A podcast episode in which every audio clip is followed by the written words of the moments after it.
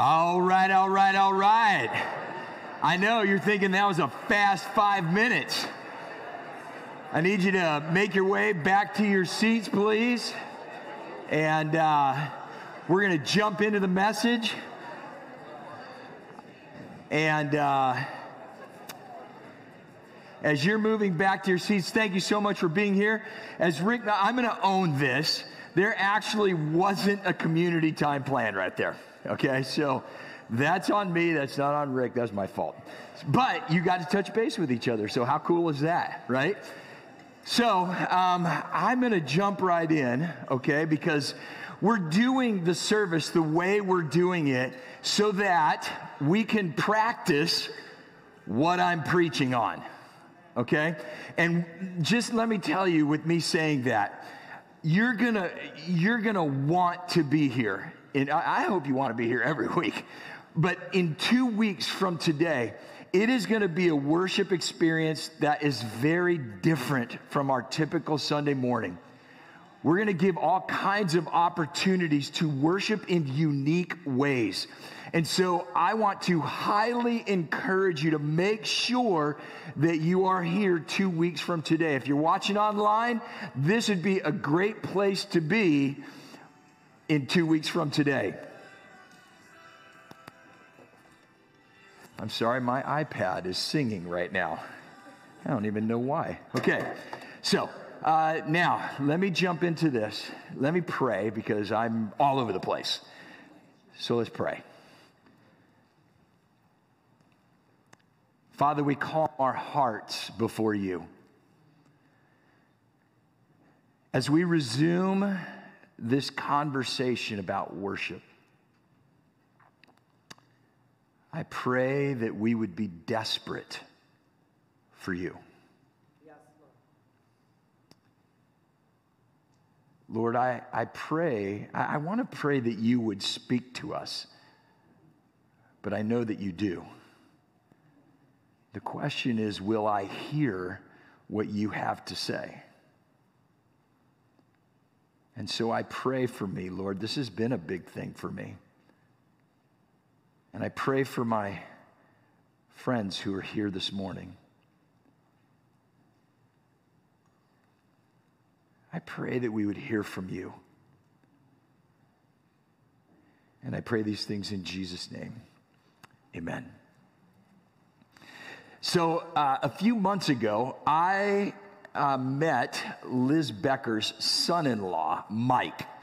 And uh, Mike and I hit it off. We are, we are brothers from different continents, okay? And we have a lot in common. He's from Ireland. I wish I had an Irish accent.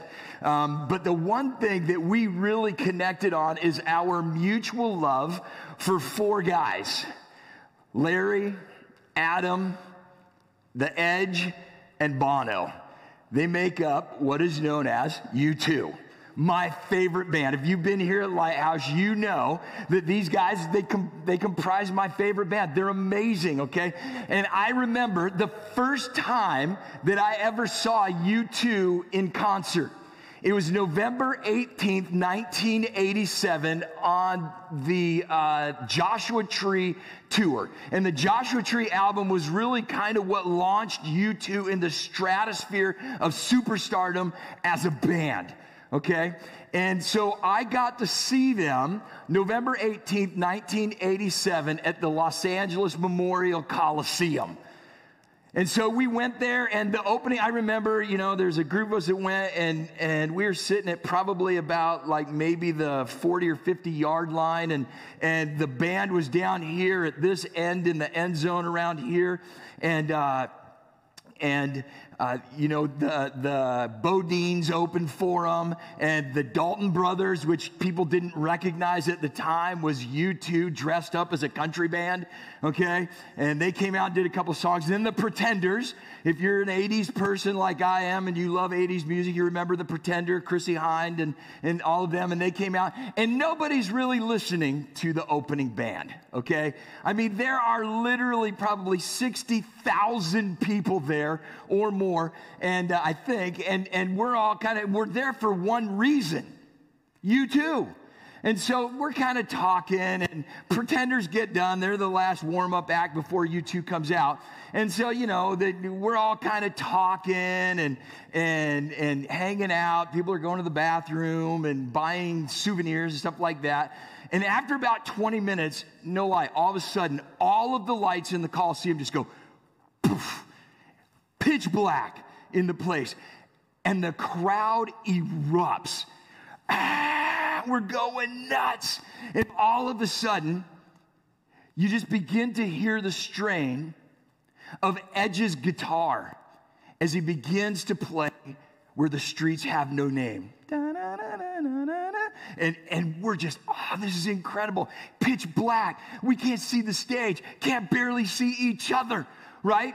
And as Edge gets to the moment where the, the climax of the beginning of the introduction, right as Larry Mullins Jr. and Adam Clayton crash in with the drums and the bass, the flame, the Olympic flame just goes like that and explodes, and everybody just goes nuts.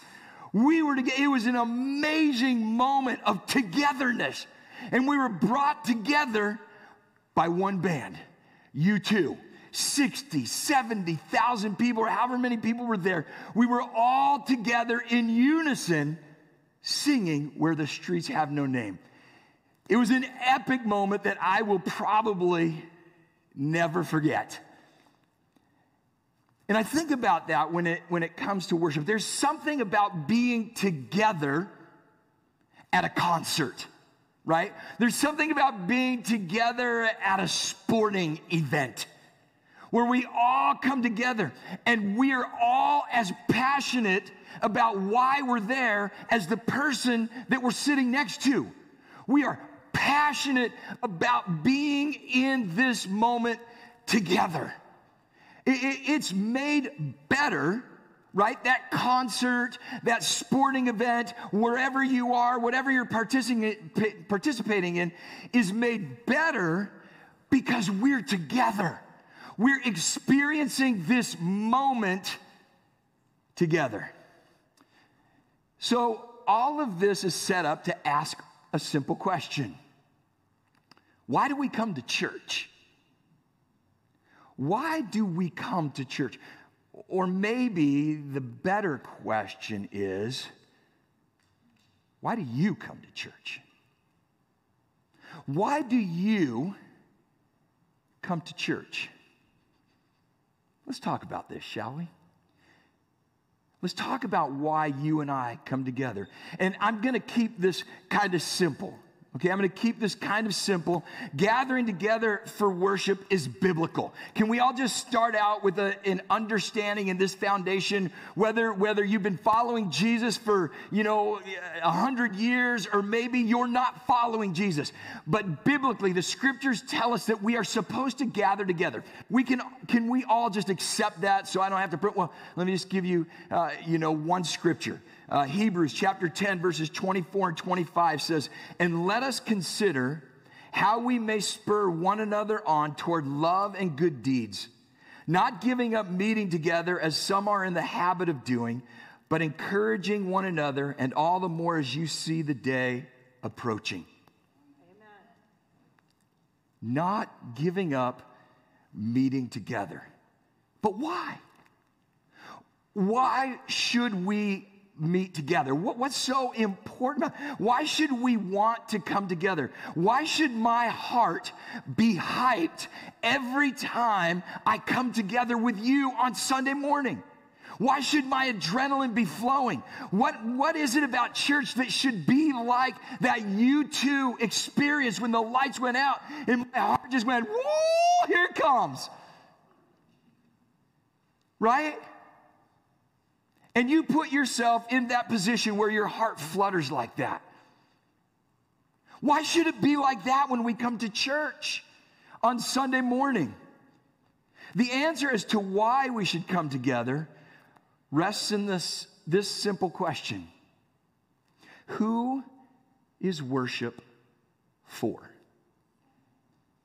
Who is worship for? It's interesting because Rick Warren says this in the very first words that he wrote in his book, uh, The Purpose Driven Life. He says, It's not about you. It's not about you. Worship is not for you. Worship is not for me. Worship is solely and completely for God. It's not for me. It's not for you. Therefore, God is not as concerned. Let, me just say this, and I know some of you might get upset about this, and I don't really care. If you got a problem with this, take it up with God. God is not as concerned about the songs that you sing. God is not as concerned about the message that you hear. God is infinitely more concerned about your heart in worship.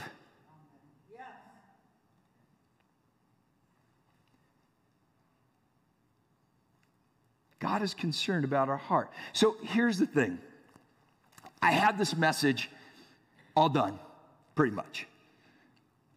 And this morning, we come together on, on Sunday morning at 8 o'clock, 8.05 to be precise. The elders, some of the elders, the worship team, the tech team, we all gather together right there at center court and we pray. We pray for the Holy Spirit. This morning, we were praying for God to, to speak to us when it comes to worship. And God, I like change. I really do. I, you can ask Sean. I like change. I like change. I don't like change on Sunday morning when I've already got things set up. And God's like, I want to go someplace different. And so I was kneeling right about there where you're sitting, Jerry. I was kneeling right there, kneeling, praying, and God gave me four words.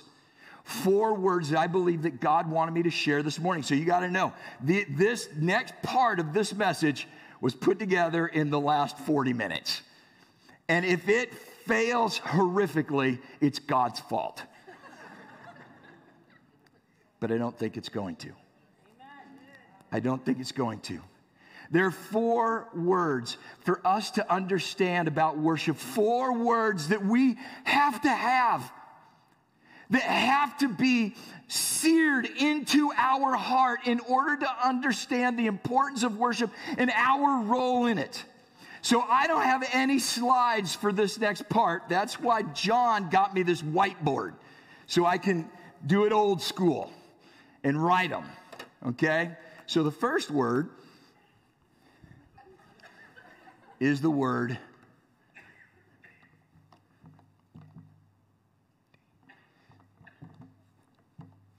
undeserved. Undeserved. Our presence before the one and only infinitely powerful God. Our presence before Him is undeserved. We do not deserve to be in the presence of God. Scripture says that all have sinned and all fall short of God's glory. And it says that the wages for that sin, the payment that we receive for that sin is death. Not mostly dead, but all dead. We die not just physically here on earth, but eternal damnation. And I know we don't like to talk about that, but that's what it comes down to. And it's not God's choice to send anybody to hell, it's the choices that we make to distance ourselves from God. And because God loves you so much, He did everything so that we could be together with Him. He paid the ultimate price. He traded his life for your life. He traded his life for my life. And in the most famous passage of scripture in John 3:16, it says, For God so loved the world. And you can put your name in there. For God so loved Doug. For God so loved David. For God so loved Carrie. You put your name in there. For God so loved the world that he gave his one and only Son, so that whoever believes in him and confesses him we'll have eternal life. But we don't deserve it. We don't deserve it, and we can't earn it. And until we come face to face with that situation in our lives, that in and of ourselves we will die and go to hell. Worship is just singing a bunch of songs and listening to some guy just yammer on. Until we come to that place where we understand what we deserve. But grace, oh, the glory of God in grace. That he, he offers to me His grace and His mercy because of His agape, unconditional love. Until I understand that without Him I am dead, it doesn't matter. My worship is flat. I come here, I sing the songs, I tolerate the message, I say hi, high five a couple people, and leave here the same person I was when I came in. But when I understand God's love and the fact that I don't deserve it and I can't earn it, all of a sudden my heart melts. Undeserved. Second, second word. The second word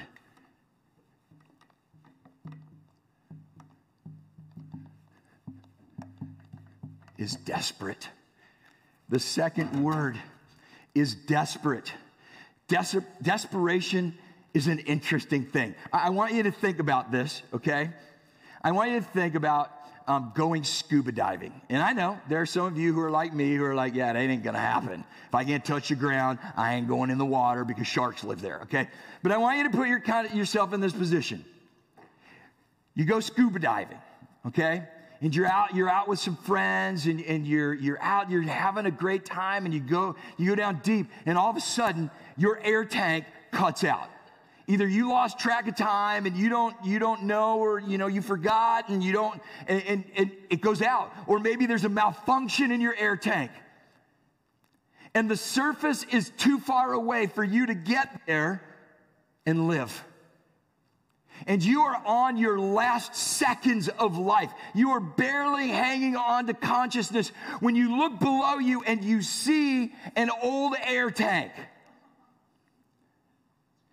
And you think, man, that's, that's too far away. I don't think I'm going to make it. Would you quit? Would you stop? Would you be like, ah, it's too far away. I'm not, I'm just going to give up and die.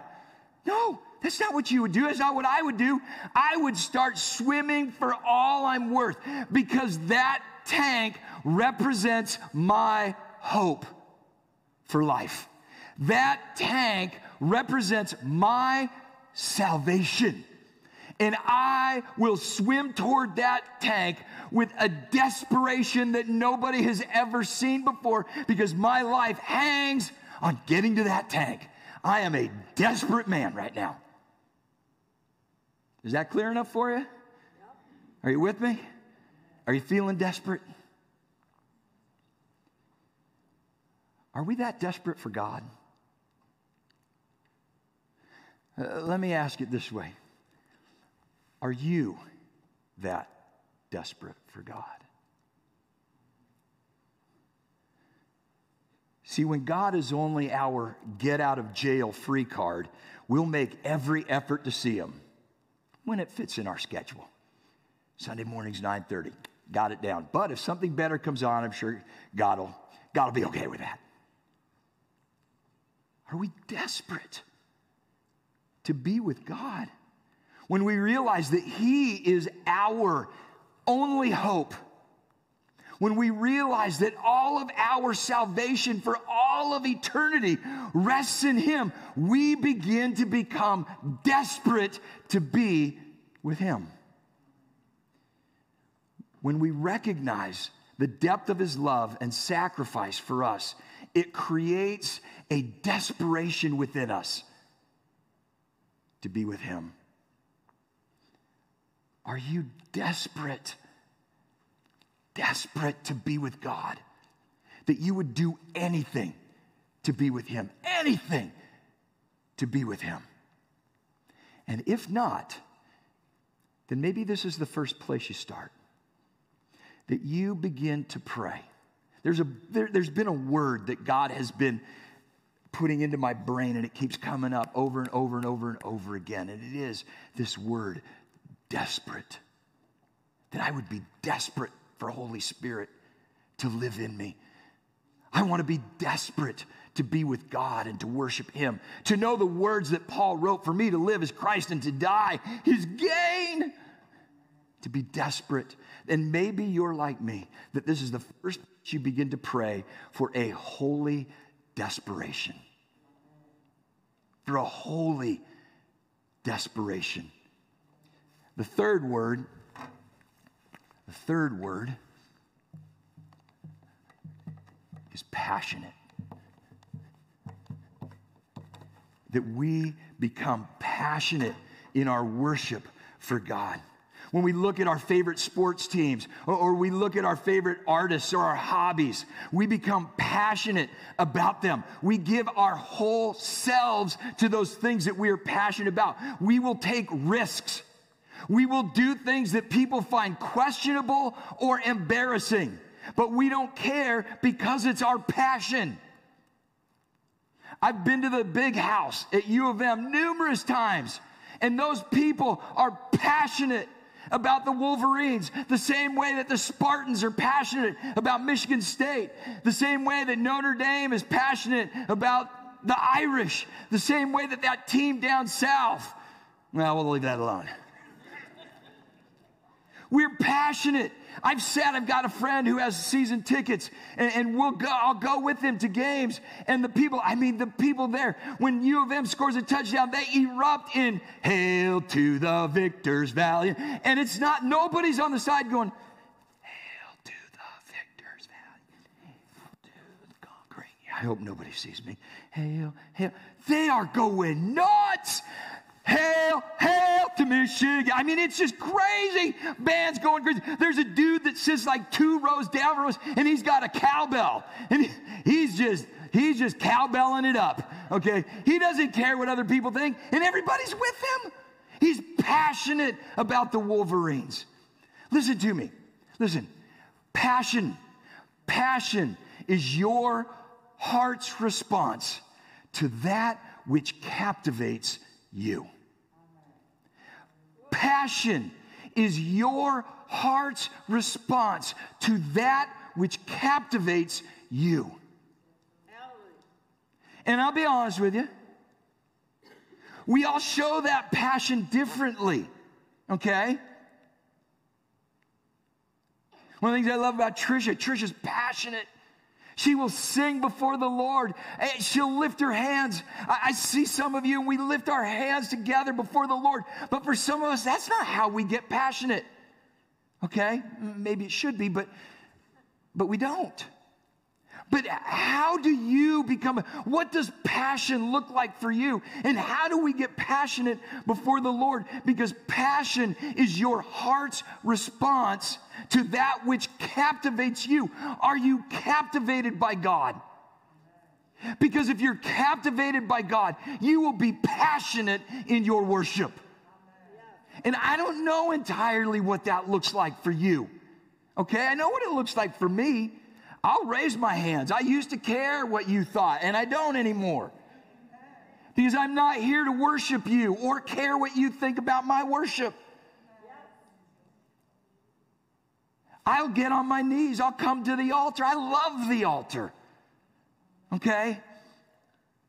But for some of you, maybe that's not how you're passionate. But don't downplay passion by saying, well, that's just not how I am, because it's a heart thing. It's what captivates your heart. If you want to know what your passion looks like, look at your favorite thing that you're most into. Your hobby, your team, your artist. You'll do anything to be with them, and you will stand in front of a painting and go, Oh, be still my heart. Oh, that's beautiful. And you'll be in awe of it. For some of us, maybe passion. There have been times I've been, I've just been silent. Ah, I couldn't sing. I couldn't because I was overwhelmed by the presence of God. and my passion forced me to be quiet before Him. Are you passionate? Does God captivate your soul? And if He does, what's that look like? Passion gives us the strength to not care. Passion gives us the strength to not care what other people think. I love to sing. I love to sing loud, and I feel bad for the people who are around me, okay? But I love to sing loud. I will come home from a U of M game hoarse or with a sore throat or whatever. Do I ever do that when I leave church? Am I ever that passionate before God? Are you passionate about God? And how do we know? The last word, the last word is this.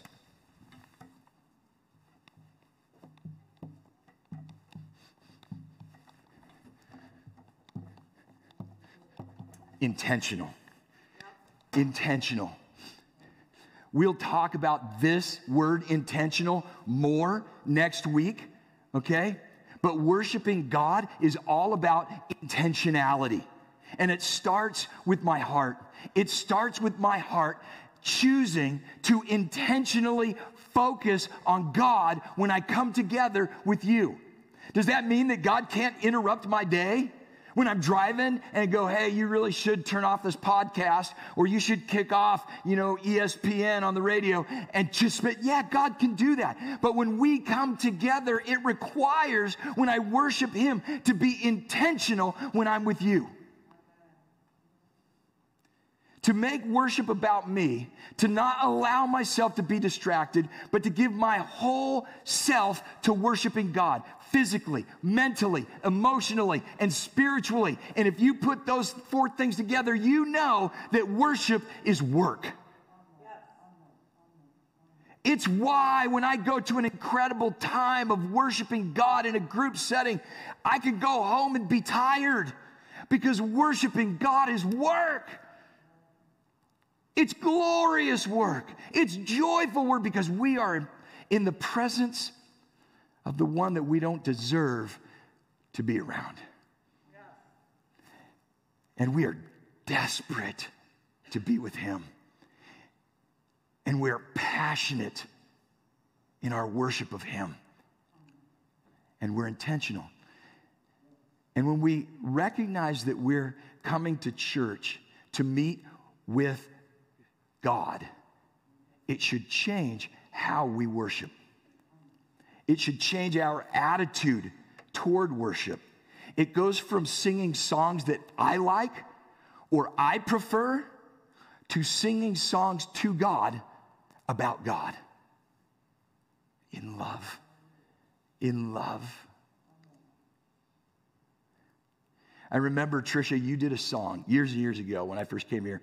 It's called The Balm of Gilead. And you can't imagine the jokes that we had around the office about the balm of Gilead. I'd never heard it. I went to Marty and I said, Marty, have you heard that song before? And Marty was like, No, I've never heard that song before. And yet, even though I'd never heard that song, that because the words become worshipful to me because it's not for me or about me. It's my heart passionately devoted to singing in love to the one that loves me the most. It's not about listening to a message to be entertained. It's about listening to a message to hear God's voice to me so that I live passionately like the Master. It goes from connecting with people out of duty to connecting with people in order to connect with God.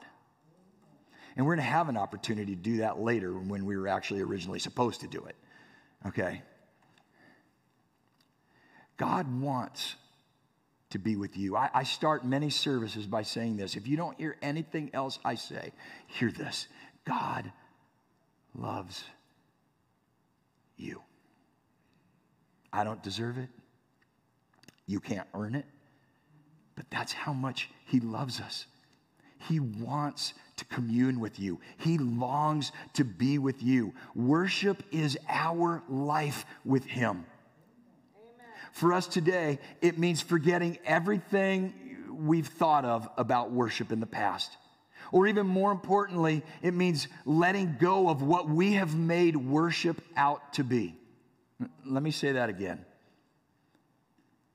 Because I think there are a number of us, me included, that need to hear this. Maybe even more importantly, it means letting go of what I have made worship out to be. And it means just coming back to God and coming back to the heart of worship. One of my favorite worship leaders is a, uh, a guy by the name of Matt Redman. And uh, back in the a number of years ago, um, the passion worship movement was going strong, and Matt Redman was one of the uh, songwriters and worship leaders, and he's from England, um, so that just automatically makes him cool. But he he was um, he had noticed that his church had basically made an idol out of worship music. That more than singing songs to God, they loved just getting together and singing songs about God. And they realized that they weren't really worshiping God, they were just worshiping the music. And so they canceled the music in the worship services for an extended period of time. And then Matt Redman wrote the song, uh, and he wrote it along with another gentleman. And it starts out when the music fades and all is stripped away. And I simply come, longing just to hear. And he goes on to sing. And then the words of the chorus say this.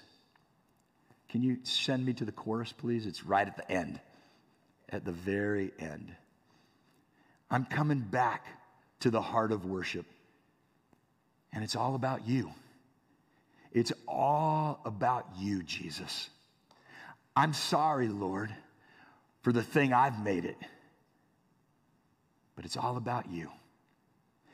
It's all about you, Jesus. And I'm going to ask the band to come up right now. And, and I sprung this on Michael this morning. I just said, hey, if it doesn't work, it doesn't work, but can we do this song? And he said, yeah, we can do that. And so I'm going to ask us to do this. Would you stand with me? And, and I want you to just consider these four words as, as we consider worship. That none of us deserves to be with God, to be around God, to have God's influence in us. And the question is are you desperate for God? Are you desperate for Him? Do you worship with passion? Or am I too concerned about what the people around me are going to think?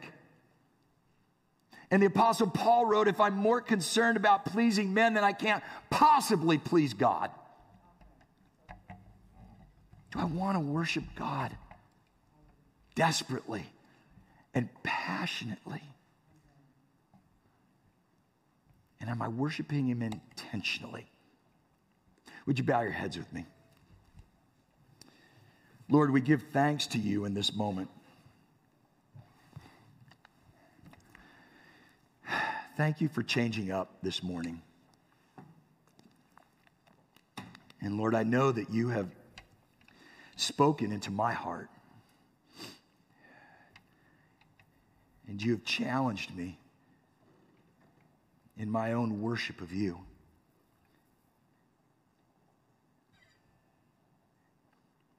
And Lord, I just pray for my friends right now. As we do business in our own hearts, to think about whether am I desperate? Do I have a holy desperation to be with God? And does that desperation reveal itself in my passion when we're together?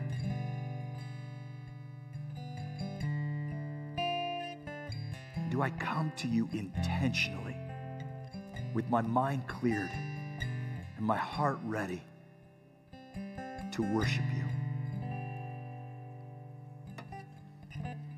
I'm just going to give a moment. I'm just going to give a moment for the Lord to speak to us and to you. And where are you in this arena of worship?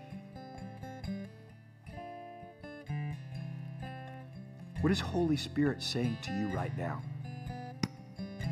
about worship?